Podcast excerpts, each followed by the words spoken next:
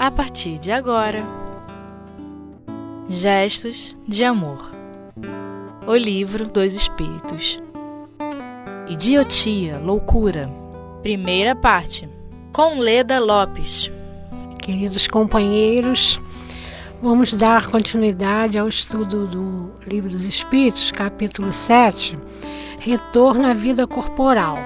Então, nós vamos aí iniciar na pergunta trezentos e setenta e um, que está falando sobre a idiotia e a loucura. Então, antes de eu falar a pergunta, eu vou falar para vocês um, uma, uma pequena introdução ao que seria idiotia, né, e cretinismo. Então, é explicado o seguinte, que durante o desenvolvimento do recém-nascido, existe uma ausência em alguns recém-nascidos de um hormônio, tiroxina, que é um, um dos hormônios da tiroide. Então, esse hormônio impede o amadurecimento da própria glândula tiroide. Essa incidência desse tipo de problema, de idiotia e cretinismo, é mais ou menos de um a três mil nascimentos. Quer dizer, em três mil crianças, nasce uma com idiotia e cretinismo. Aí aquele célebre teste do pezinho, que tem mães até que são refratárias em fazer, né? Mas isso aí justamente é para descobrir esse, esse problema que essa criança tem, né? Então, vamos ver aqui nossas perguntas. trezentos e setenta e um. A opinião segundo a qual os cretinos e os idiotas teriam uma alma de natureza inferior tem fundamento? Não, eles têm uma alma humana, frequentemente mais inteligente do que imaginais, que sofre pela insuficiência dos meios de que dispõe para se comunicar, como o mudo sofre por não poder falar. Claro que todos nós temos uma alma, e a gente não pode dizer, é, perceber qual é a inferior da superior, porque Na, no caso da idiotia e do cretinismo, a criatura às vezes não consegue, o espírito não consegue, às vezes passa tudo o que ele é, ele está ali cerceado.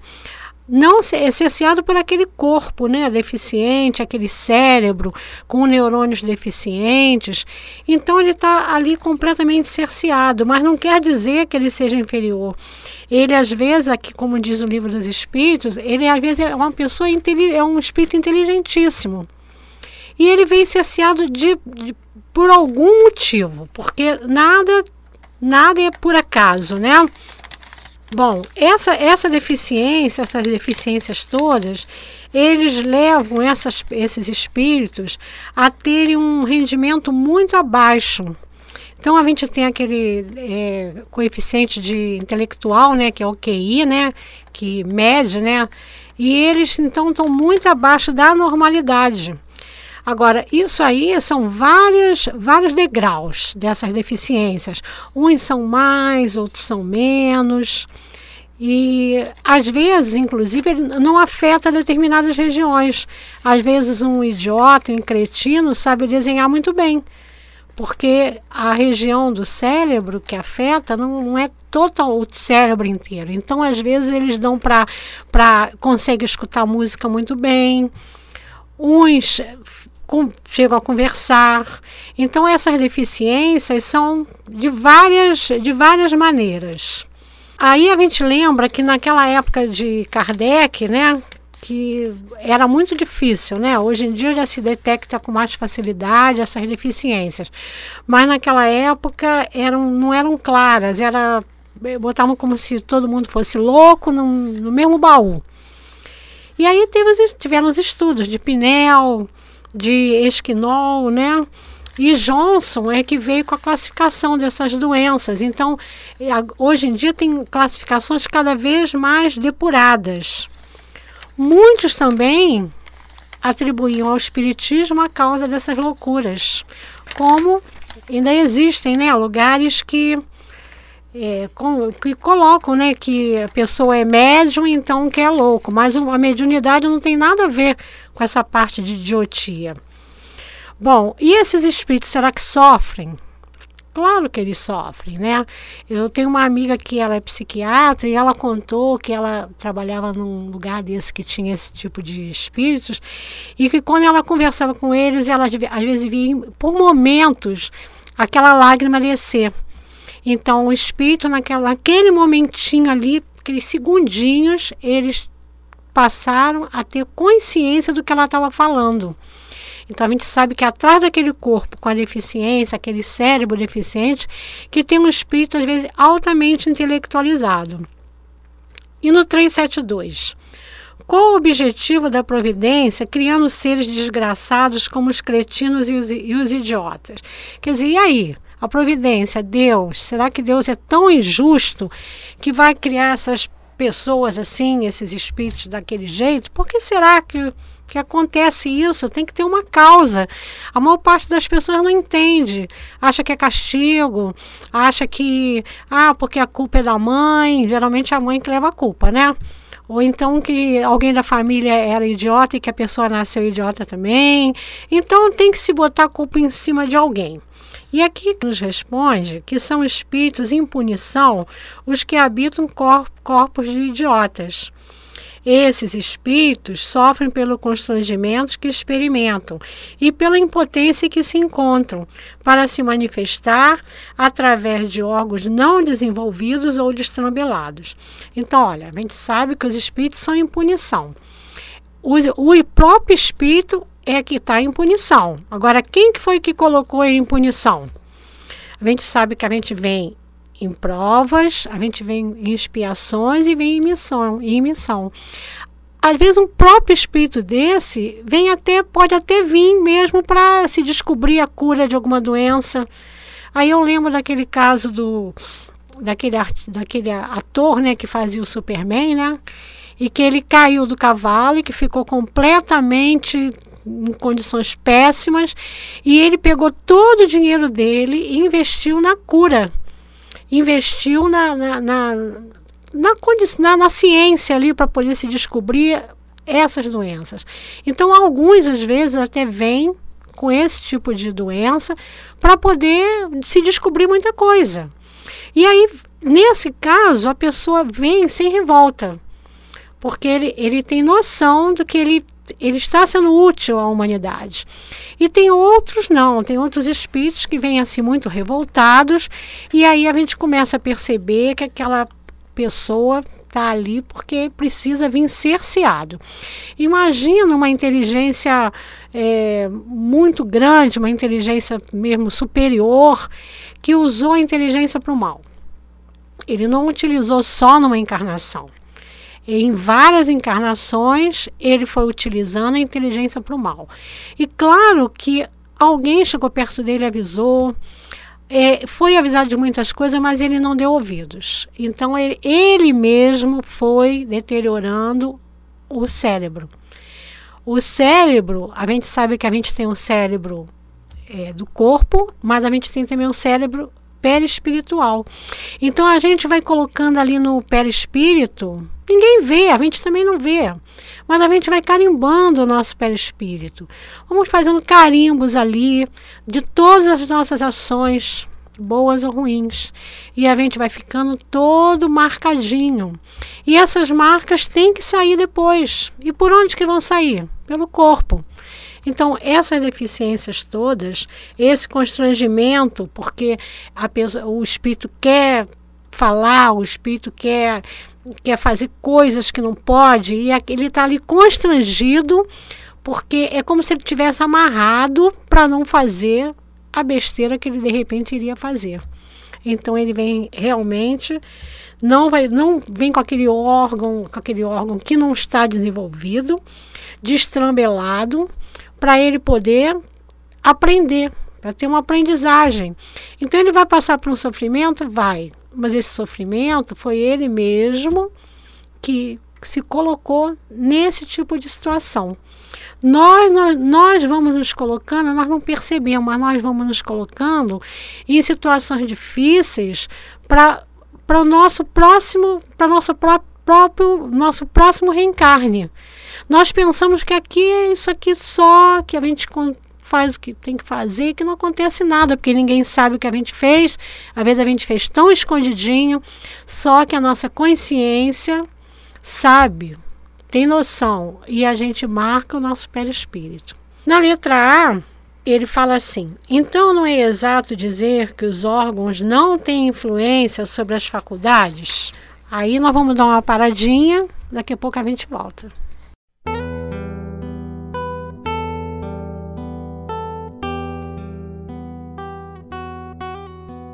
Gestos de amor. O livro dos Espíritos.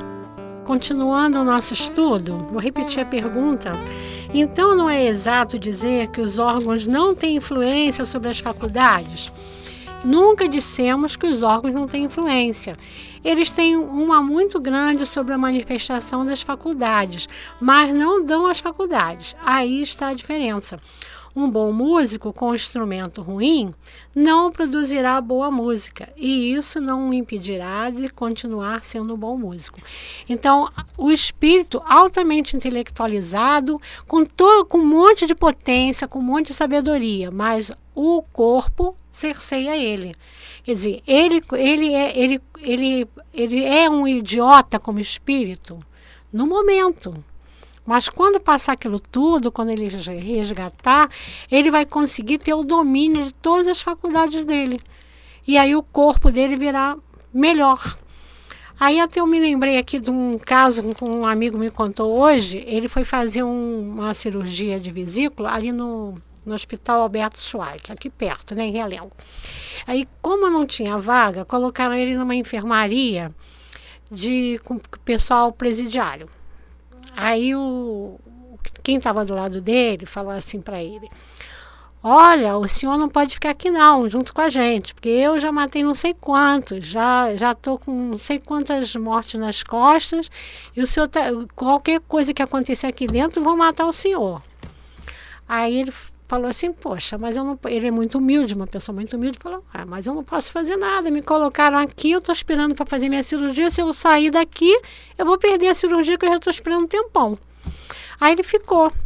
Aí ele falou assim: olha, você não quer, quando sair daqui, ganhar trezentos mil por dia? Você, eu, vou levar, eu, eu levo o senhor com a gente.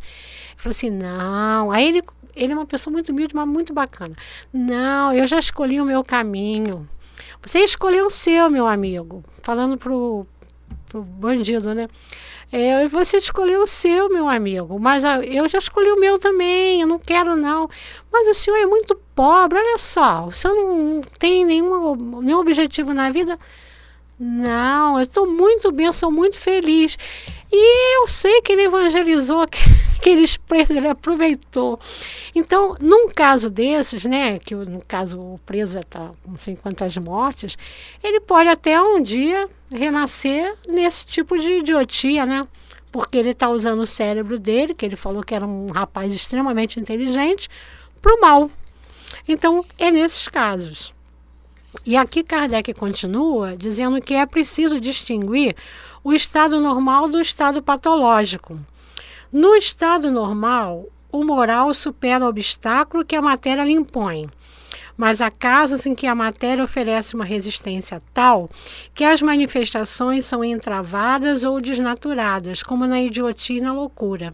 São casos patológicos, e nesse estado em que a alma não goza de toda a liberdade, a própria lei humana a isenta da responsabilidade de seus atos. Então, tem pessoas que vêm nesse estado, mas ele tem moral, então a moral consegue superar e ele consegue muita coisa, mesmo com a deficiência orgânica. Então, a gente vê, às vezes, em filmes, né, pessoas que vêm com doenças, assim, completamente paralisantes, e a pessoa consegue fazer alguma coisa, mesmo naquela situação. Por quê? Porque o espírito tem a parte moral. Mas há casos em que, realmente, você fica travado. E aí diz, diz que, a, que como a alma não goza de, da liberdade, que a própria lei humana isenta da responsabilidade de seus atos. Imagina um, uma pessoa, um, um ser humano idiota, jogado numa, numa cama, ele não consegue fazer nada, ele fica na mão dos outros, precisando que as pessoas limpem, façam higiene, deem comida. Ele não, não consegue fazer nada, então ele não tem responsabilidade nenhuma, a própria lei isenta ele da responsabilidade dos seus atos. No trezentos e setenta e três, qual poderia ser o mérito da existência para os seres que, como os idiotas e os cretinos, não podendo fazer o bem nem o mal, acham-se impedidos de progredir? Então, eles não podem fazer nem o bem nem o mal. Se bem que tem uns que até fazem o bem e tem outros que até fazem o mal. Aí ele responde assim: é uma expiação imposta pelo abuso que fizeram de certas faculdades. É uma parada temporária. Então é isso que a gente também tem que perceber, que é temporário, que nada na lei de Deus, ah, você vai ficar e você não vai conseguir mais nada. Isso aí você está perdido para todo sempre. Não existe isso. Nós, nós, até os idiotas e os cretinos, eles têm oportunidade de melhoria. A lei de Deus é de evolução, é de amor. E tudo isso aqui não é, a lei de Deus não é punitiva, é educativa. Isso é uma educação, até para ele vir cerceado, para ele não fazer pior. Porque se ele viesse, às vezes, com as faculdades boas, com a inteligência que ele tem, ele iria cada vez se enrolando mais nas leis de Deus. Então, chega uma hora que ela fala, você vai, vai se dar uma parada, um descanso temporário, para você refletir no que você está fazendo, porque senão vai ser pior. Na trezentos e setenta e três, ele pergunta assim... Não, aliás, na trezentos e setenta e três eu acabei de ler, na letra A. Um corpo de idiota pode, então, conter um espírito que tenha animado um homem de gênio numa precedente existência? Foi o que eu falei anteriormente. Sim, o gênio se torna, às vezes, um flagelo quando dele se abusa. Então, a, a inteligência você tem que saber usar. Então, você usa a inteligência para... Não é numa encarnação só. Em várias encarnações, você utiliza aquela inteligência para destruir. Para destruição, para a lei de destruição. E você, então, depois, aquilo, aquela inteligência se torna um flagelo para você. Não é, não é um benefício para você. Porque, na, na realidade, se você não fizer da, daquilo que você sabe uma, um benefício para a coletividade, para os outros seres humanos, aquilo para você não está adiantando de nada. Porque você está utilizando aquilo para o mal. E aí você pensa que você está utilizando para o mal dos outros, que você está é, usando a sua esperteza, a sua vivacidade, que você está sendo assim um, o melhor do mundo, mais esperto. Só que você não tem ideia que você está marcando o seu perispírito. E aquilo que você está fazendo para os outros está se tornando, está se voltando para você. A lei de Deus é assim. Ele não está punindo nada. Quem vai se punir é você mesmo. Aqui Kardec nos diz, a superioridade moral nem sempre é proporcional à superioridade intelectual e os maiores gênios podem ter muito que espiar. Daí, frequentemente, lhes resulta uma existência inferior à que já tiveram e uma causa de sofrimentos. As dificuldades que o espírito experimenta nas suas manifestações são para ele como as correntes que comprimem os movimentos de um homem vigoroso. Pode-se dizer que o cretino e o idiota são estropiados do cérebro, como o manco é das pernas e o cego dos olhos. Então a gente pensa que todo mundo que é inteligente, a superioridade é intelectual, tem uma moral, mas nem sempre, né? É o que a gente vê aí normalmente, né? Que nem sempre. Primeiro você adianta a parte intelectual, para depois, quando você tiver um entendimento, você adiantar a moral. Claro que tem espíritos que mesmo não tenha, não, a gente não vendo muita intelectualidade, ele já tem essa parte moral bem dentro, arraigada dentro dele. Mas no, no que a gente vê na nossa sociedade é que a, a parte intelectual está se desenvolvendo demais. demais e não está acompanhando moral. Então a gente sabe que tudo isso vai ter, vai ter uma consequência, né? E aqui, para a gente já terminar, é, o Calderaro, o instrutor do mundo maior, esclarece que a maior parte dos casos de loucura começa nas faltas graves que praticamos. Atitudes é, desequilibrantes, rebeldias, desânimos. Então, a gente acarreta lesões cerebrais para o futuro. Hoje em dia nós temos a educação inclusiva, né? Que melhoram muito essas condições dessas pessoas. E não vai dar muito tempo de eu falar sobre isso, mas se vocês puderem pesquisar sobre aquela psiquiatra, né, Nise da Silveira, que até tem um filme agora atual sobre isso, que ela tirou aqueles, é, aquela, aqueles espíritos que levavam choque, eletrochoques, e ela, pela arte, ela conseguiu melhorar muitas, muitas pessoas, né? E na medida que a gente se desenvolver moralmente, a gente vai conseguindo a melhoria desses estado de coisas. Que Deus nos ajude.